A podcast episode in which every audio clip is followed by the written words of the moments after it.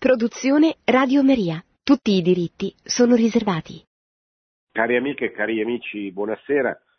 Dedicherò questo martedì, primo dell'anno, alla lettura del discorso che il Papa ha fatto qualche giorno fa ricevendo il corpo diplomatico, che è il, anzi ieri,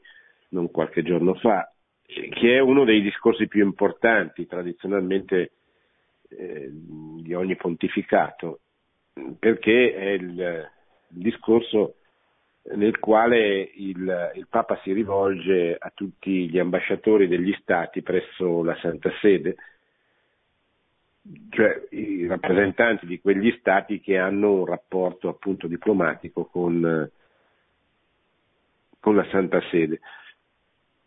E tradizionalmente in questa occasione il Papa fa un discorso, diciamo così, che abbraccia un po' tutte le relazioni internazionali, cercando di mettere in luce quali sono le priorità della politica internazionale eh, della Santa Sede. Lo farò tenendo conto anche che questo discorso in particolare è un discorso eh, molto lungo, molto complesso, anche per la situazione, lo farò così presentando il discorso del Papa, le sue parole, alcune delle sue parole non posso ovviamente eh, toccare tutti i punti che lui tocca perché sono veramente eh, tanti e numerosi. Cercherò di, di, presentare i tratti fondamentali e comincio da, dalla fine del suo discorso, dove eh, il Papa cita in particolare due eventi che celebreremo nel corso del 2019, nel corso di quest'anno, eh, perché riguardano due avvenimenti di cui ricorre di uno il eh, novantesimo anniversario e dell'altro il trentesimo. Il primo riguarda il, eh, i patti lateranensi, patti lateranensi che vennero stipulati fra lo Stato italiano e la Santa Sede l'11 febbraio del 1929. Dirò poche cose anche perché eh, sono, diciamo, Papa ne parla, ma ovviamente eh, sono un argomento a latra, ne parla perché eh, come Vescovo di Roma eh, è stato un, un, un evento importante. L'11 febbraio del 29 i patti lateranensi stipularono un concordato e un trattato che sostanzialmente ponevano fine alla questione romana, eh, cioè a quella ferita, a quel dissidio che si era aperto fra lo Stato italiano e la Santa Sede con la breccia di Porta Pia nel 1870 quando le truppe italiane, le truppe dell'esercito italiano entrarono in Roma attraverso questa porta, la conquistarono militarmente e posero fine al potere temporale del Papa. Su un, uh, il coronamento di un processo, il risorgimento, eh, che vide la costruzione dell'unità italiana con, eh, contro la Chiesa, contro quella realtà che eh, in qualche modo era, era l'anima un pochino del, del, paese, anzi non un pochino, un po' tanto del paese, eh, sia perché l'Italia aveva da sempre, era stata da, da, sempre la sede del papato, sia perché eh, l'Italia ebbe in conseguenza di questo e in conseguenza della precoce evangelizzazione che cominciò eh, subito con la venuta in Italia di, di Pietro e di Paolo, con gli atti degli Apostoli, sostanzialmente eh, l'Italia ha delle profonde radici nel, nel, cristianesimo e in modo particolare nel papato. Quando si fece il risorgimento, il risorgimento ebbe, diciamo così, questa, questo problema. Cioè si voleva fare l'Italia, si voleva unificare l'Italia, lo si poteva fare in tanti modi, per esempio confederando, come pensava il Beato Rosmini, vari stati preunitari sotto la direzione del Papa, ma invece si scelse la strada dello scontro con eh, la Chiesa e della, dell'unificazione centralistica, non la costruzione di un'Italia eh, federale che accogliesse eh, le, le, le, storie, le classi dirigenti degli stati preunitari, la diversità anche dei tanti popoli italiani eh, che sono diversi per storia, cultura, tradizione fra di loro e che sono accomunati soprattutto dalla, dalla religione. Invece si scelse la strada dello scontro, dell'imposizione di un, di un regime molto statalistico e molto centralistico, eh, legato attorno alla monarchia del Regno di Sardegna, dei, dei Savoia. Questo fece sì che eh, il risorgimento, cioè l'unificazione dell'Italia, entrasse in rotta di collisione con, con la Chiesa. Ne derivò un conflitto che durò sostanzialmente per i 30 anni che vanno dal 1870 al 1900 in modo molto, molto forte con beh, la scomunica dei monarchi, la, la prigione per molti vescovi che si opponevano alla spogliazione del, degli, degli, ordini religiosi, per esempio, che vennero, vennero, molti di questi vennero chiusi. La Chiesa venne espulsa dal, dall'educazione dove aveva una grande funzione, un grande ruolo, venne espulsa dalla, dalla beneficenza e lo Stato si sostituì alla Chiesa in questi due settori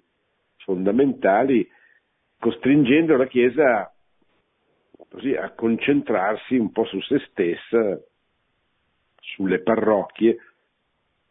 in modo particolare, che diedero vita a un sistema parallelo cosiddetta Italia reale, opposta al paese, al paese legale. No? Il paese reale era il paese che si costituì nelle società di mutuo soccorso, nelle, nelle banche cattoliche che nacquero numerose e fiorenti, pensate soltanto al Beato Tovini, al, al Banco San Paolo, al, al, al Banco Ambrosiano, eccetera. Le società di mutuo soccorso, dicevo, le banche, le società operaie, il mondo cattolico si organizzò in, tutta questa serie di corpi intermedi che permisero alla società di eh, crescere un po' separatamente dentro un corpo c'è dentro uno scheletro estraneo rappresentato dal, dai poteri forti, lo Stato, l'esercito, la magistratura, eh, le, i maestri, diciamo, i professori delle scuole pubbliche, eccetera.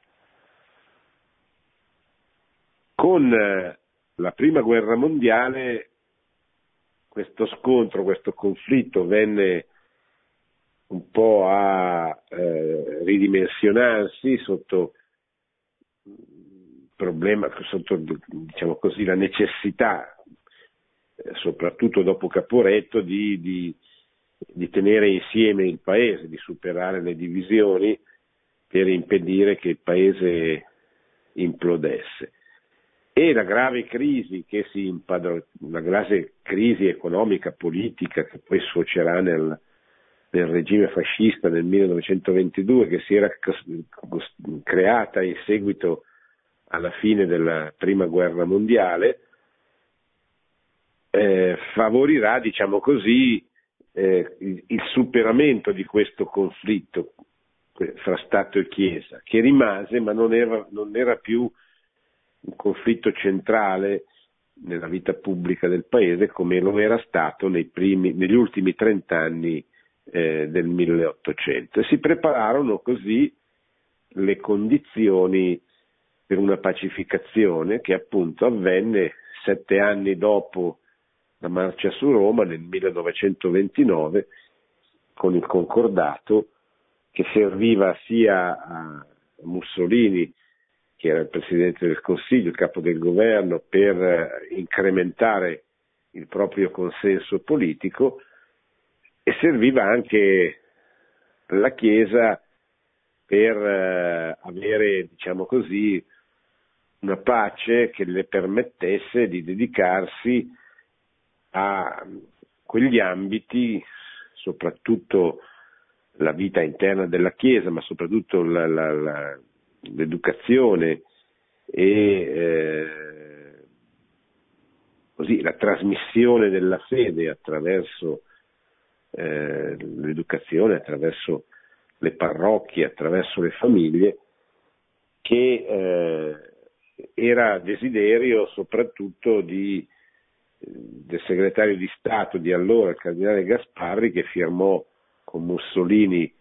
i, i patti lateranensi e del Papa di allora che era Pio XI.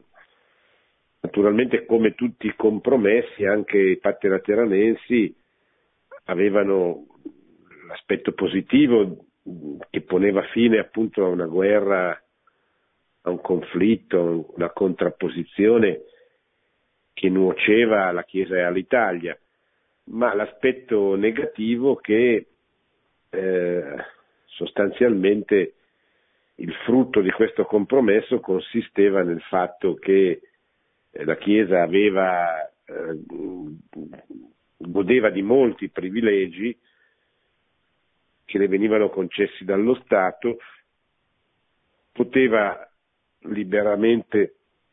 vivere la propria vita a condizione che lasciasse alla politica che lasciasse la politica allo Stato completamente. E questo da una parte prevedeva, molti cattolici prevedevano, speravano in una cattolicizzazione, una cristianizzazione del regime fascista. Eh, in particolare ricordo il rettore dell'Università Cattolica, padre Gemelli, lo stesso segretario di Stato, forse anche il Papa aveva coltivato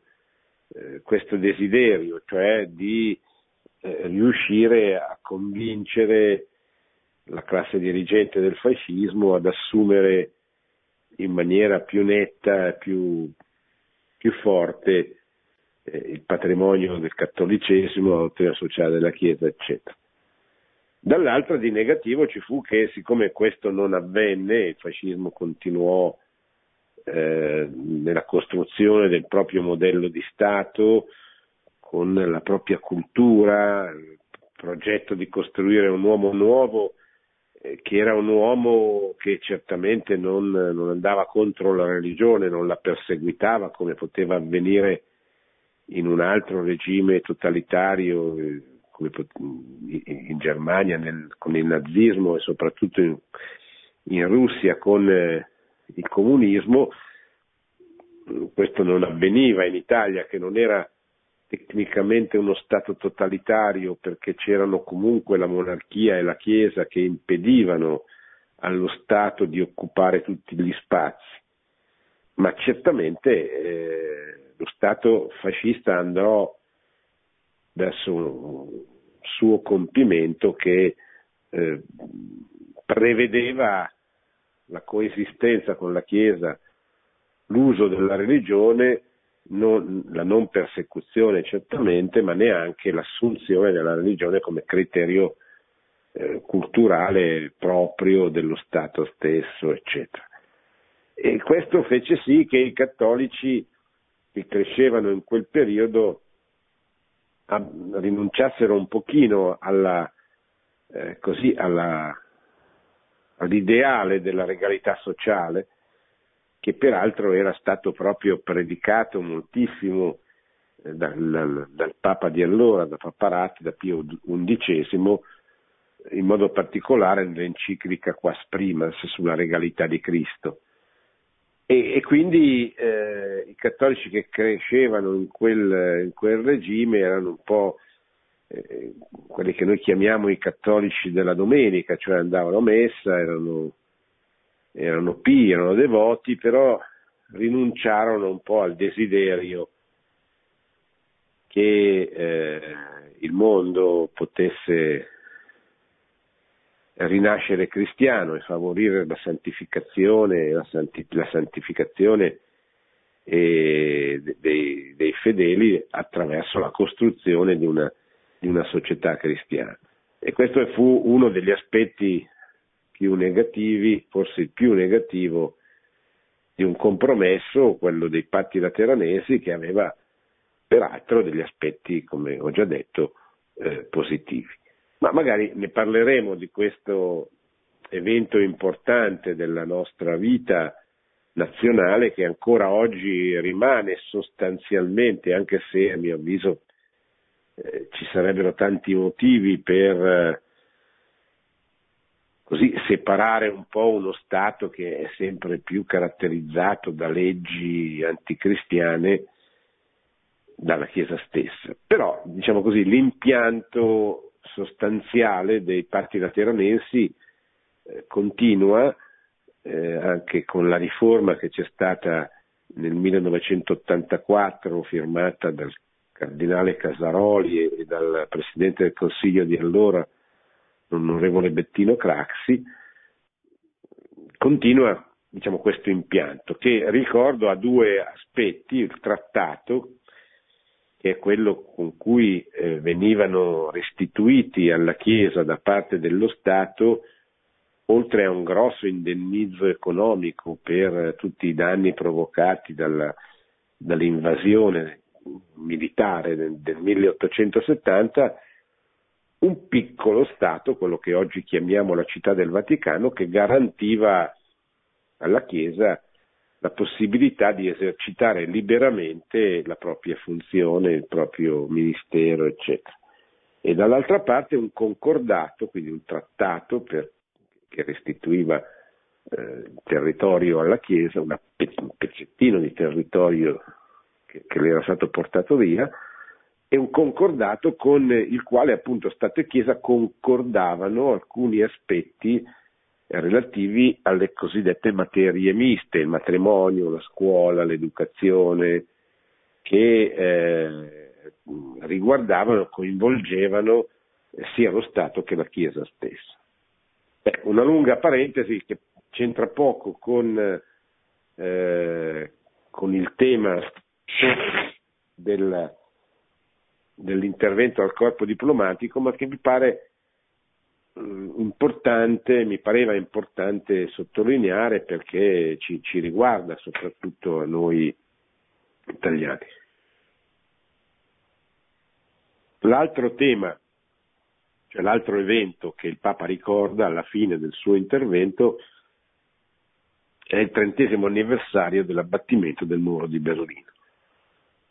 E questo invece ha una, un grande collegamento con eh, la politica internazionale, con le relazioni internazionali che sono l'oggetto del discorso al corpo diplomatico. Come sapete, 30 anni fa, eh, io dico come sapete perché per me è stato uno degli avvenimenti più straordinari a cui ho potuto assistere nella vita e quindi lo do un po' per scontato, ma mi rendo conto che uno che oggi ha meno di 40 anni che allora per esempio aveva dieci anni o che nasceva, eh, non, non, l'ha vissuto con eh, il pathos con cui io ho vissuto la caduta del muro di Berlino e quindi va spiegato. La caduta del muro di Berlino, il venir meno del muro di Berlino, cos'era il muro di Berlino? Il muro di Berlino è il muro che venne creato nel 1961 dall'Unione Sovietica che occupava una parte della capitale tedesca per impedire la fuga da Berlino Est, cioè dalla parte controllata dall'Unione Sovietica, verso Berlino Ovest, che era la parte controllata dagli Stati Uniti, sostanzialmente la fuga di, dei tanti che volevano scappare da un regime comunista per entrare in un regime che, che, che garantisse loro la, la libertà. E questo muro, questo terribile muro che costò la vita a tante persone, eh, divenne un po' il simbolo della politica internazionale di quell'epoca, cioè della guerra fredda. Perché la guerra fredda era la contrapposizione fra il mondo libero e il mondo comunista ed era un po' la dominante della politica internazionale, cioè della politica mondiale di, di l'epoca la politica internazionale oggi è profondamente diversa, perché la caduta del muro di Berlino, la fine dell'Unione Sovietica due anni dopo, nel 1991, hanno cambiato completamente la geopolitica, le caratteristiche della politica internazionale. Prima il mondo era diviso sostanzialmente in due grandi blocchi che davano vita a quella appunto venne chiamata la guerra fredda, e tutto il resto, tutto il resto del mondo era un pochino, eh, cioè un pochino, un po' tanto subordinato alle cose che avvenivano, agli avvenimenti che riguardavano questa grande contrapposizione. Con la fine dell'Unione Sovietica il mondo cambia, la politica internazionale cambia radicalmente e eh, riemergono eh, tutte quelle culture, quelle civiltà che fino ad allora erano state un po' subordinate al grande conflitto, in modo particolare il fondamentalismo islamico che peraltro era già stato rilanciato dalla rivoluzione comeinista in Iran eh, dieci anni prima, nel 1979, ma che investe tutto il mondo sunnita e eh, dà vita a tutta quella la rinascita, diciamo così, del fondamentalismo islamico in tanti paesi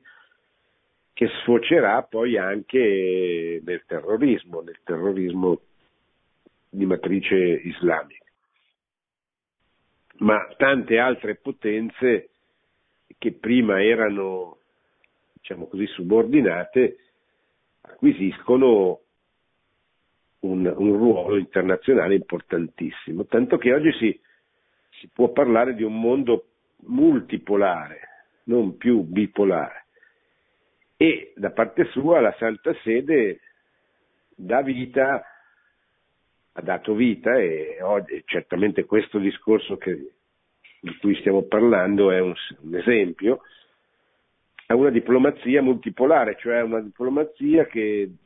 tiene conto che deve tener conto del fatto che i, le nazioni potenti nel mondo sono tante diverse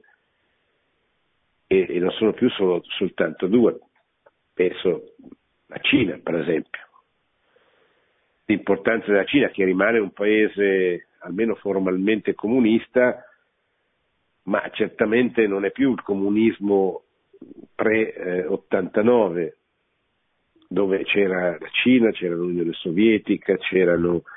i paesi dell'Europa, dell'Europa dell'Est, comunisti, c'era il Vietnam, la Cambogia, il Laos, c'erano tanti stati comunisti in Africa, eccetera. Quindi pensate alla Cina, pensate all'India, l'India è una potenza mondiale ormai, pensate anche al Pakistan da un certo punto di vista che è quel paese musulmano che si stacca dall'India induista e che ha la bomba atomica, che è un paese con un forte esercito, che ha dei, per noi cristiani ha dei grandi problemi, pensate alla tragica vicenda di Asia Bibi, ma è un paese potente sostanzialmente. Pensate alla alla crescita che ha avuto, anche se adesso forse si è un po' fermata del, eh, del Brasile. Pensate all'Unione Europea,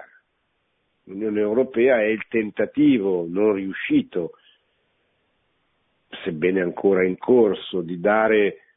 un volto unitario non solo dal punto di vista economico ma anche politico all'Europa affinché diventi un continente in grado di eh, gareggiare sul piano economico, commerciale, insomma, politico in generale con le grandi civiltà, le grandi potenze eh, mondiali. Ebbene, tutto questo ci permette di dire che siamo di fronte appunto a un mondo completamente diverso da quello che c'era fino al 1989, che era, allora era l'epoca delle ideologie, che, soprattutto l'ideologia del nazionalismo che diede vita alla Grande Guerra, che peraltro continuerà dopo la fine della guerra con il fallimento del Trattato di Versailles, l'umiliazione della Germania che si riscatterà, porterà il nazismo a conquistare il potere nel 1933 e poi alla tragedia della seconda guerra mondiale che continuerà con la guerra fredda fino al 1989. Per, eh, per impedire eh, nuove esplosioni conflittuali il mondo cercò prima della, dopo la, seconda, la prima guerra mondiale di costituire la Società delle Nazioni, dopo la seconda di costituire l'ONU, l'Organizzazione delle Nazioni Unite, cioè un organismo sovranazionale che potesse dirimere i conflitti fra gli stati. Eh, purtroppo non è fallito, è fallito questo, cioè, è curioso il mondo perché la prima guerra mondiale ha avuto come esito la distruzione degli imperi, eh, l'impero austriaco, l'impero tedesco, l'impero russo, lo stesso impero ottomano. E gli imperi, proprio la concezione politica dell'impero è una concezione politica che tenta eh, di tenere insieme eh, culture, religioni, popoli diversi per favorire eh, la loro collaborazione perché non si scontrino. Gli imperi vengono distrutti proprio dal principio opposto, cioè il nazionalismo che genera gli stati nazionali, che saranno quelli che poi si faranno la guerra, cosiddetta guerra civile europea, e, eh, e che non troveranno mai nel, né nella società delle nazioni né nell'ONU lo strumento adatto per contenere i loro egoismi nazionalistici. Dico che è curioso il mondo perché distrugge gli imperi, crea gli stati nazionali e poi si accorge che con la distruzione degli imperi i nazionalismi la fanno da padrone e producono le due guerre mondiali, anche se eh, così, poi nella seconda c'erano anche delle componenti oltre che nazionaliste, anche ideologiche, eccetera. E allora cerca di correre ai ripari il mondo, ma, ma eh, mentre nell'impero c'è una visione comune, una famiglia, eh, un senso comune, c'erano, c'era il riconoscimento nella cultura dominante del diritto naturale, per cui uccidere era una brutta cosa, rubare era una brutta cosa, e con il venir meno delle, di questo senso comune e sostanzialmente con il venir meno del cristianesimo come cultura egemone, come cultura dominante, come, come senso comune delle popolazioni, la base su cui fare eh, un accordo fra gli stati e farlo rispettare e tenere eh, diventa, diventava e diventa sempre più difficile. Certamente oggi il grande problema della diplomazia della Santa Sede è quello di avere a che fare con potenze che hanno interessi diversi e contrapposti, che non hanno in comune la stessa concezione dell'uomo, la stessa idea della persona, della sacralità della vita, della centralità della famiglia, eccetera. E quindi la Santa Sede è costretta a dare il contributo per eh, realizzare la pace, impedire i conflitti, a, a, a, delle realtà che sono completamente diverse, che hanno un linguaggio diverso, che hanno una visione delle cose molto diversa. Ma andiamo per ordine e vediamo cosa dice il Papa. Cioè il Papa è perfettamente consapevole delle difficoltà che ci sono nel realizzare, nel perseguire la pace, l'equilibrio, l'armonia nella situazione politica internazionale di oggi. Infatti scrive,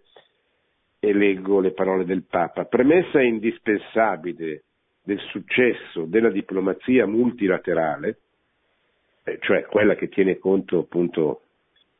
eh, dei molteplici centri di potere, di interesse che ci sono oggi,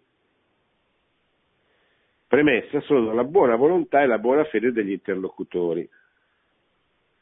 la disponibilità a un confronto leale e sincero e la volontà di accettare gli inevitabili compromessi che nascono dal confronto fra le parti. sembrano lamentazioni banali, cioè sembra frasi di dire cose no, banali, cioè se vogliamo andare d'accordo bisogna che ciascuno rinunci a qualcosa, se vogliamo fare dei compromessi, per definizione i compromessi rappresentano la rinun- cioè si, si, realizzano nella misura in cui eh, qualcuno vuole, è disposto a rinunciare a qualche cosa. Però non, non, è, non sono banali queste considerazioni, sono il vero ostacolo. Dice sempre il Papa, laddove anche uno solo di questi elementi viene a mancare, prevale la ricerca di soluzioni unilaterali, cioè dove uno vuole prevalere sul, sugli altri e in ultima istanza la sopraffazione del più forte sul più debole. No? Perché sostanzialmente la politica internazionale è sempre consistita e consiste nel fatto che chi è più forte decide le cose. I trattati dopo le guerre hanno sancito la vittoria, eh, hanno sancito la, la, il trionfo dei vincitori e umiliato i vinti. E questo, eh, diciamo così, ha creato le condizioni per la rivincita, perlomeno così è andato tra la prima e la seconda guerra mondiale. La seconda guerra mondiale, eh, diciamo così, è stata un po' diversa, cioè sono state un po' diverse le soluzioni che sono state tentate alla fine del conflitto. Eh, sempre il Papa dice, la società delle nazioni, quella nata dopo la prima guerra mondiale di cui ho parlato prima, entrò in crisi proprio per questi motivi e purtroppo si nota che i medesimi atteggiamenti anche oggi stanno insidiando la tenuta delle principali organizzazioni internazionali, le quali hanno molte responsabilità, si sono comportate spesso molto, molto male anche sul piano morale, non hanno, come dicevo prima, nel periodo precedente, nel 1989, dalla seconda guerra mondiale in poi, raggiunto nessun risultato perché c'era il blocco ideologico delle due grandi potenze che impedivano il funzionamento del Consiglio permanente dell'ONU, eh, che impedivano sostanzialmente che venissero prese delle decisioni contrarie o agli interessi dell'Unione Sovietica o agli interessi della, degli Stati Uniti che avevano il diritto di veto no? e quindi quando una nazione esercitava il diritto di veto la decisione si fermava, si bloccava e quando siccome la, la, la dominante della politica internazionale era basata appunto attorno al conflitto fra Stati Uniti e, e, e Unione Sovietica, questi esercitavano sempre il diritto di veto quando venivano appunto prese delle decisioni che contrastavano con gli interessi dell'uno o dell'altro. E quindi non funzionò. Adesso entriamo un po' nel merito di oggi, ma diciamo, questo è il, il passato e i problemi che nel passato si sono venuti a verificare. Il motivo oggi del non funzionamento della relazione internazionale, credo, questo sono io, eh, non, non è il Papa, credo sia riscontrabile nel fatto che quella buona volontà di cui parla il Papa, quella buona fede di cui parla il Papa non ci sono anche perché eh, noi viviamo oggi in un'epoca dominata dalla dittatura del relativismo e, eh, e quindi non c'è un, una cultura comune, un senso comune. E poi bisogna dire oggi che il riemergere di quelle tendenze nazionalistiche di cui parla il Papa, che sono le tendenze degli stati nazionali, per esempio in Europa, che si sentono defraudati da parte di un'Unione Europea che viene concepita come eh, un'unione, un potere burocratico al servizio delle banche, degli interessi della finanza, ma non certo dei singoli popoli, degli stati che appartengono, eh, che, che, hanno dato vita all'Unione Europea. E quindi spesso queste tendenze nazionalistiche, il Papa poi ne accenna, adesso lo leggiamo, sono una forma di, re, di resistenza, di reazione, di difesa. È quanto il pontefice spiega con queste parole. Ciò è in parte dovuto a una certa incapacità del sistema multilaterale di offrire soluzioni efficaci a diverse situazioni da tempo irrisolte, come alcuni conflitti congelati, e di affrontare le sfide attuali in modo soddisfacente per tutti. In parte è il risultato dell'evoluzione delle politiche nazionali, sempre più frequentemente determinate dalla ricerca di un consenso immediato e settario, piuttosto che dal perseguimento paziente del bene comune con risposte di lungo periodo. In parte è pure l'esito della cresciuta preponderanza nelle organizzazioni internazionali di poteri e gruppi di interesse che impongono le proprie visioni e idee innescando nuove forme di colonizzazione ideologica non di rado irrispettose dell'identità, della dignità e della sensibilità dei popoli. Questo mi sembra un passaggio fondamentale che a mia scienza non è stato colto dagli analisti, dai, dagli studiosi, dai giornalisti, dagli studiosi di politica internazionale che hanno commentato, perlomeno da quelli che ho letto, non li ho letti tutti, però Papa dice una cosa che è molto importante, se devo capire. Tutti i giornali, perlomeno quelli che ho sentito, i telegiornali, qui parlano solo dei migranti, ormai tema obbligatorio è quello perché è quello che permette di dare, eh, di incendiare il conflitto politico interno al nostro paese. Quindi si parla solo di quello e non si parla d'altro, ma in realtà sì, sì, il Papa parla d'altro. Ve lo rileggo. Allora, qual è il disagio che nasce oggi nei popoli? Stiamo dentro l'Europa. Eh? Poi è chiaro che la diplomazia multilaterale non riguarda soltanto l'Europa, però cominciamo a parlare dell'Europa.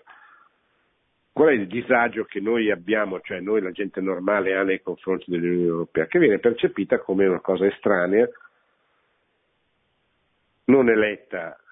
da nessuno, quindi non democratica, che impone un proprio progetto ai popoli contro i loro interessi. Poi non è completamente vero perché l'Unione Europea dà anche molti soldi, per realizzare progetti, eccetera. Ma chiede anche molto in cambio, un conflitto sulle quote latte avanti da anni, eh, il fatto che tante eccellenze nazionali nella produzione eh, vengono sacrificate, devono essere sacrificate a vantaggio eh, di altre produzioni, di altre nazioni per riequilibrare secondo un equilibrio deciso a Bruxelles, eccetera. Il, il fatto che eh, questa commissione che ci guida, nessuno sa da chi è costituita, non sono uomini eletti, sono, sono uomini politici ma non sono stati eletti, non sono espressione di nessuna volontà popolare, eccetera. Insomma, c'è un'estraneità confermata dal fallimento di alcuni referendum che sono stati vinti, diciamo così, dalle forze di opposizione all'Unione Europea. Pensate in Francia, pensate in Olanda, quando i referendum hanno sancito il rifiuto del popolo, dei due popoli, ad accettare la Costituzione del, del, dell'Europa. Pensate alla grande polemica che c'è stata quando venne tentato venne tentata di dare una Costituzione all'Europa nascente e nel preambolo a questa Costituzione che doveva un po' essere diciamo così, la, la, il luogo dove si esplicitavano le ragioni del perché, della bellezza, dell'importanza dell'Unione Europea, volutamente non veniva fatto nessun riferimento alle radici cristiane dell'Europa. E voi capite che fu, fu un oltraggio, posso usare questa parola che può sembrare forte, ma non lo era, a tutto il grande magistero europeistico che la Chiesa ha sempre professato da, da Pio XII, con, da, con Paolo VI tantissimo, e forse più ancora di tutti con San Giovanni Paolo II nel lungo pontificato che dal 1978 al 2005 dedicò tantissimi interventi al, al, tema dell'Europa, l'Europa che doveva imparare a respirare a due polmoni, soprattutto dopo la liberazione dal comunismo dei paesi dell'Europa dell'Est, in seguito alla caduta del muro di Berlino, alla caduta dei regimi comunisti, eccetera. Il grande sinodo dei, dei, pop, dei, vescovi europei del 1991, finalmente convocato, che diede la possibilità appunto a tutti i vescovi di tutta l'Europa, non soltanto dell'Europa occidentale, di ritrovarsi nelle stesse condizioni di libertà, eccetera. E pensate poi ultimamente alla grande esortazione apostolica Ecclesia in Europa successiva al secondo sinodo dei vescovi europei del 2003, uno degli ultimi atti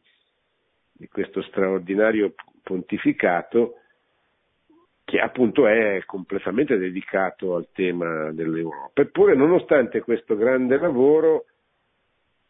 e nonostante la verità storica, così, eh, sembra che l'Europa, secondo questo preambolo, fosse, eh, come dire, fosse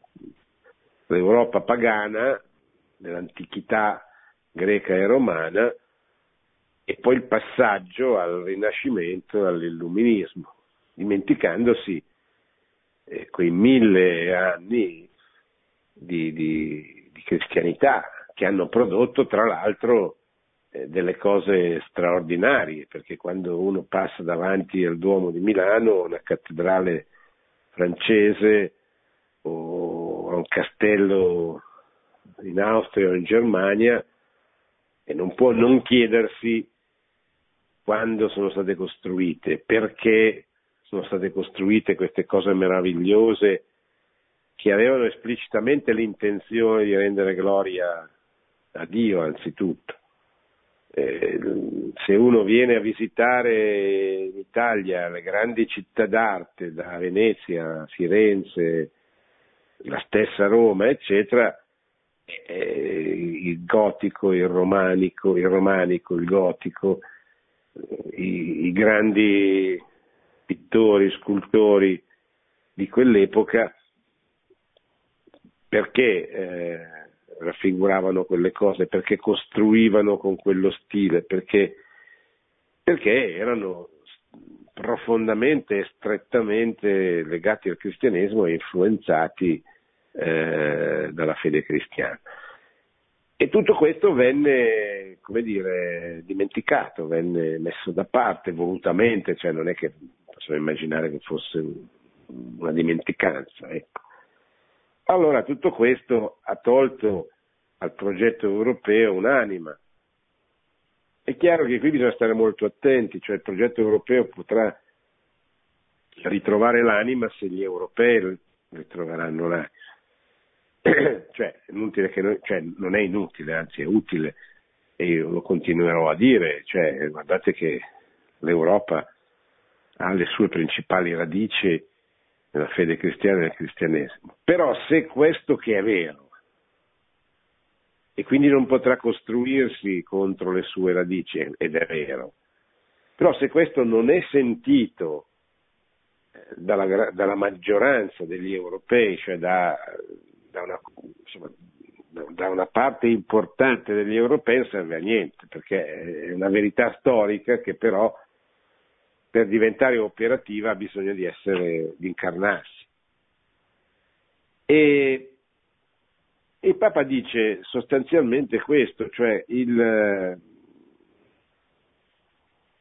il sistema multilaterale, il sistema politico che si è venuto a costituire dopo la seconda guerra mondiale e soprattutto dopo la caduta del muro di Berlino,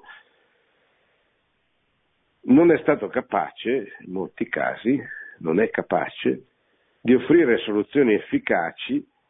di superare eh, questa, questo problema e quindi produce delle reazioni e delle resistenze delle politiche nazionali. Il Papa ha fatto dei bei discorsi, Papa Francesco ha fatto dei bellissimi discorsi, li abbiamo letti negli ultimi martedì eh, sull'Europa, no? uno del 2014 quando incontrò eh, il Parlamento europeo a Strasburgo e uno del 2017 quando incontrò un'associazione che si riuniva per un convegno seminario organizzato dalle conferenze episcopali europee. E sostanzialmente anche lì ribadisce questo, cioè questo sistema di governo non ha risolto il problema e spesso nelle organizzazioni internazionali, pensate all'ONU, è prevalso un interesse ideologico che ha dato vita a nuove forme di colonizzazione ideologica, pensate soltanto all'ideologia del gender. Oggi se ne parla troppo poco, magari qualche anno fa se ne parlava troppo forse, ma non credo neanche, ma oggi certamente se ne parla troppo poco. È come se passato così, eh, passato il periodo, eh, sembra che sia passata di moda, ma di gender rimane un problema enorme per i nostri bambini, i nostri studenti, per l'equivoco culturale che si sta diffondendo e che viene diffuso da questa colonizzazione ideologica in atto che passa,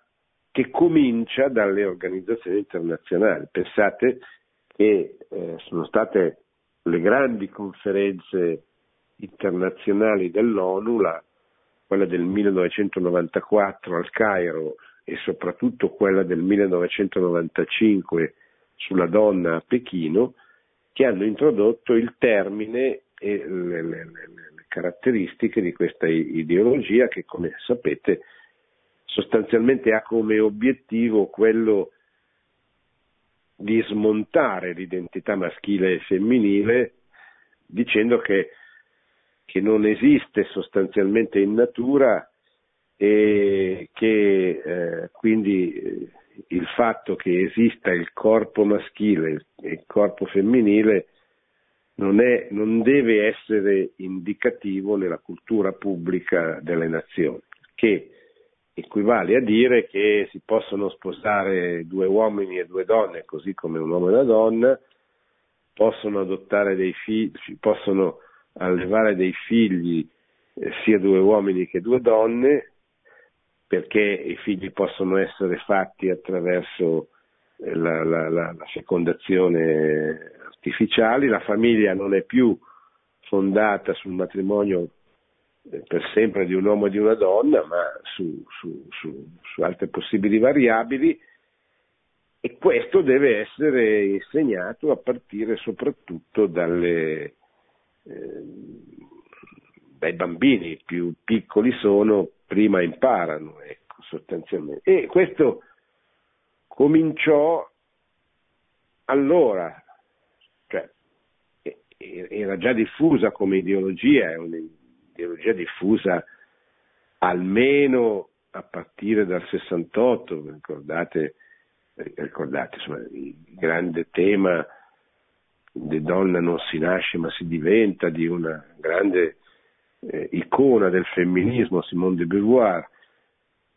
ma è esplosa, cioè è diventata politica degli stati, è entrata proprio nella legislazione e ha prodotto le unioni civili, il matrimonio omosessuale, eh, sta producendo l'utero in affitto, a partire dal 1995 con la conferenza internazionale dell'ONU. Quindi queste colonizzazioni ideologiche, come dice eh, Papa Francesco, passano attraverso queste organizzazioni internazionali e questo produce reazioni e resistenza, e meno male che le produce, possiamo dire. Eh, senza togliere importanza alle altre cause, eh, quest'ultima che ho detto mi sembra quella più meritevole di attenzione perché spiega i motivi, o perlomeno parte dei motivi di, di, di questa reazione e spiega anche perché eh, la gente guarda con eh, attenzione a questi partiti politici che rivendicano, ci credano o no, o no ma li rivendicano questi valori che vengono calpestati da queste, eh, da queste colonizzazioni ideologiche. Perché in Polonia vincono questi partiti? Perché in Ungheria vincono questi partiti? Perché in parte anche in Italia? Perché esiste in una parte non so dire se maggioritaria, forse in alcuni posti è maggioritaria, in altri no, ma comunque in una parte importante della popolazione una resistenza nei confronti di questo processo di abbandono, di, di, di tradimento, diciamo così, dei valori fondanti, dei valori antropologici fondanti, oltre che per ragioni economiche, politiche, eccetera. Bene, io credo che ho visto che il tempo è andato via, rimane poco per le vostre domande, quindi mi fermo, magari andremo avanti per concludere la prossima volta, eh, perché il Papa ha detto molte altre cose che eh, cercherò poi di dirvi, di riprendere martedì prossimo mi fermo per dare spazio alle, alle vostre domande.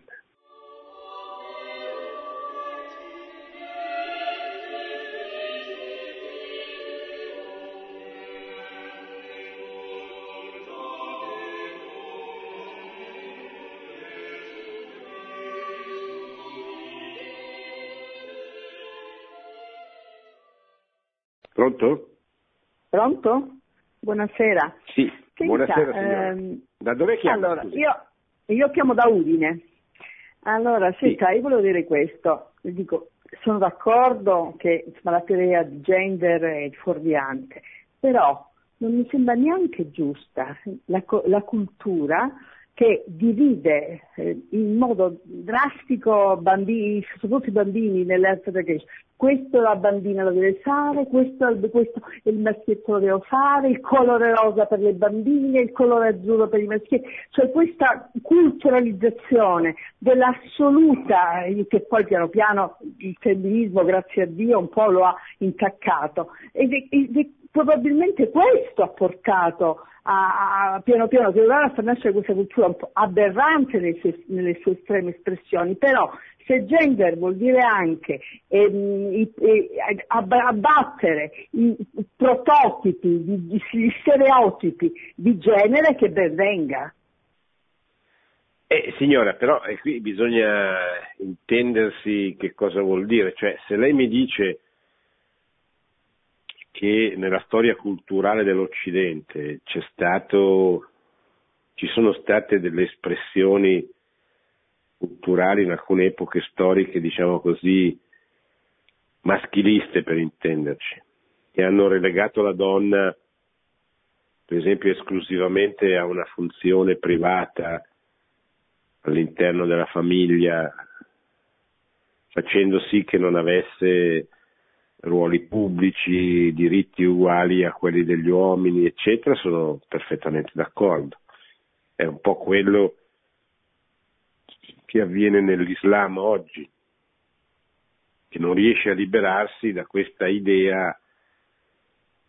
della, della donna come inferiore all'uomo, che non ha, anche nelle testimonianze in tribunale sembra che non sia equivalente. Eh, questo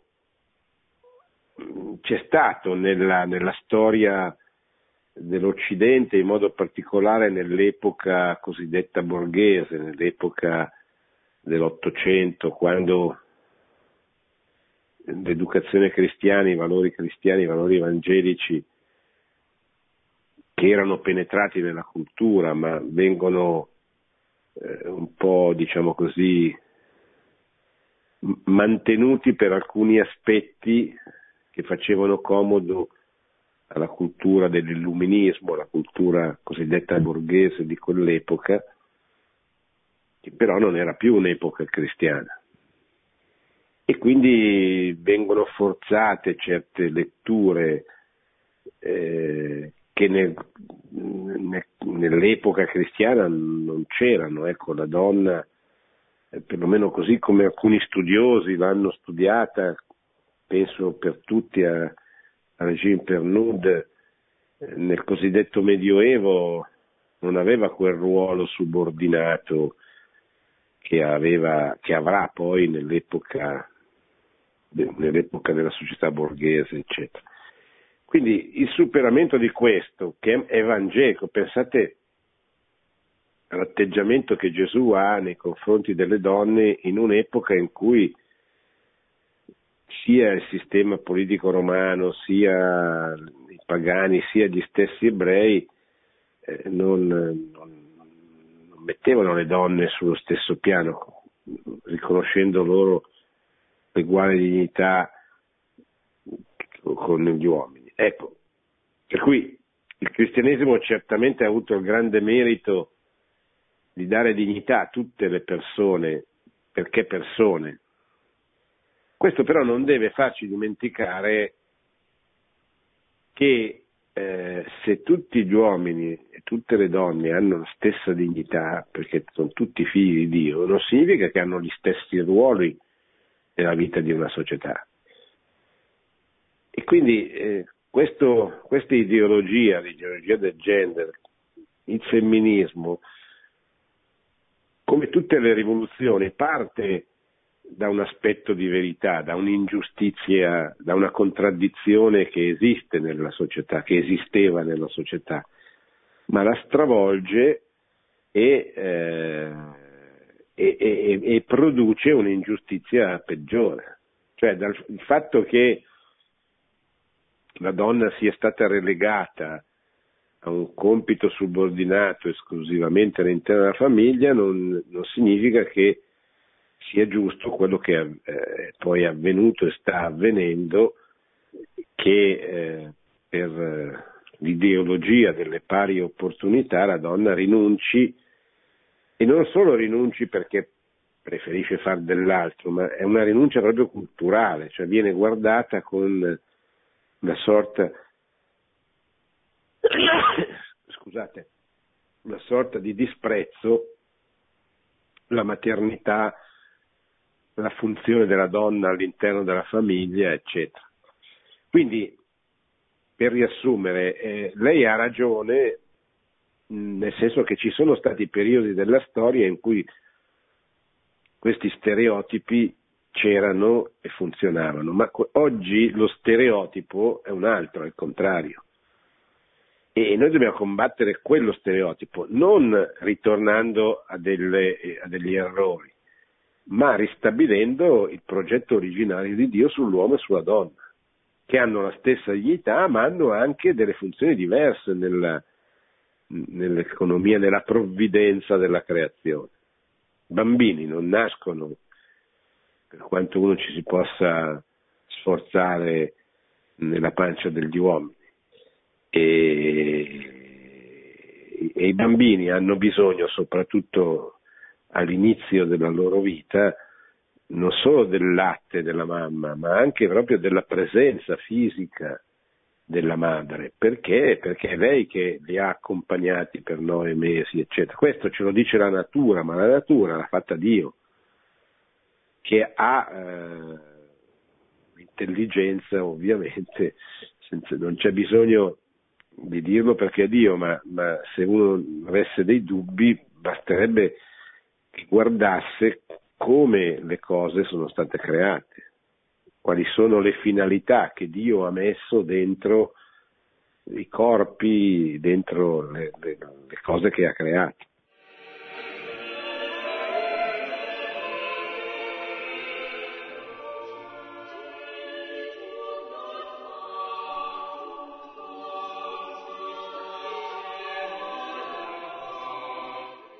Bene, mi dicono dalla regia che siamo in chiusura, mi spiace che mi sono un po' prolungato, abbiamo avuto soltanto una domanda, ma eh, tornerò sul tema settimana prossima così avremo la possibilità di eh, così, rimediare a questo. Grazie, buona settimana e buonanotte a tutti. Produzione Radio Maria. Tutti i diritti sono riservati.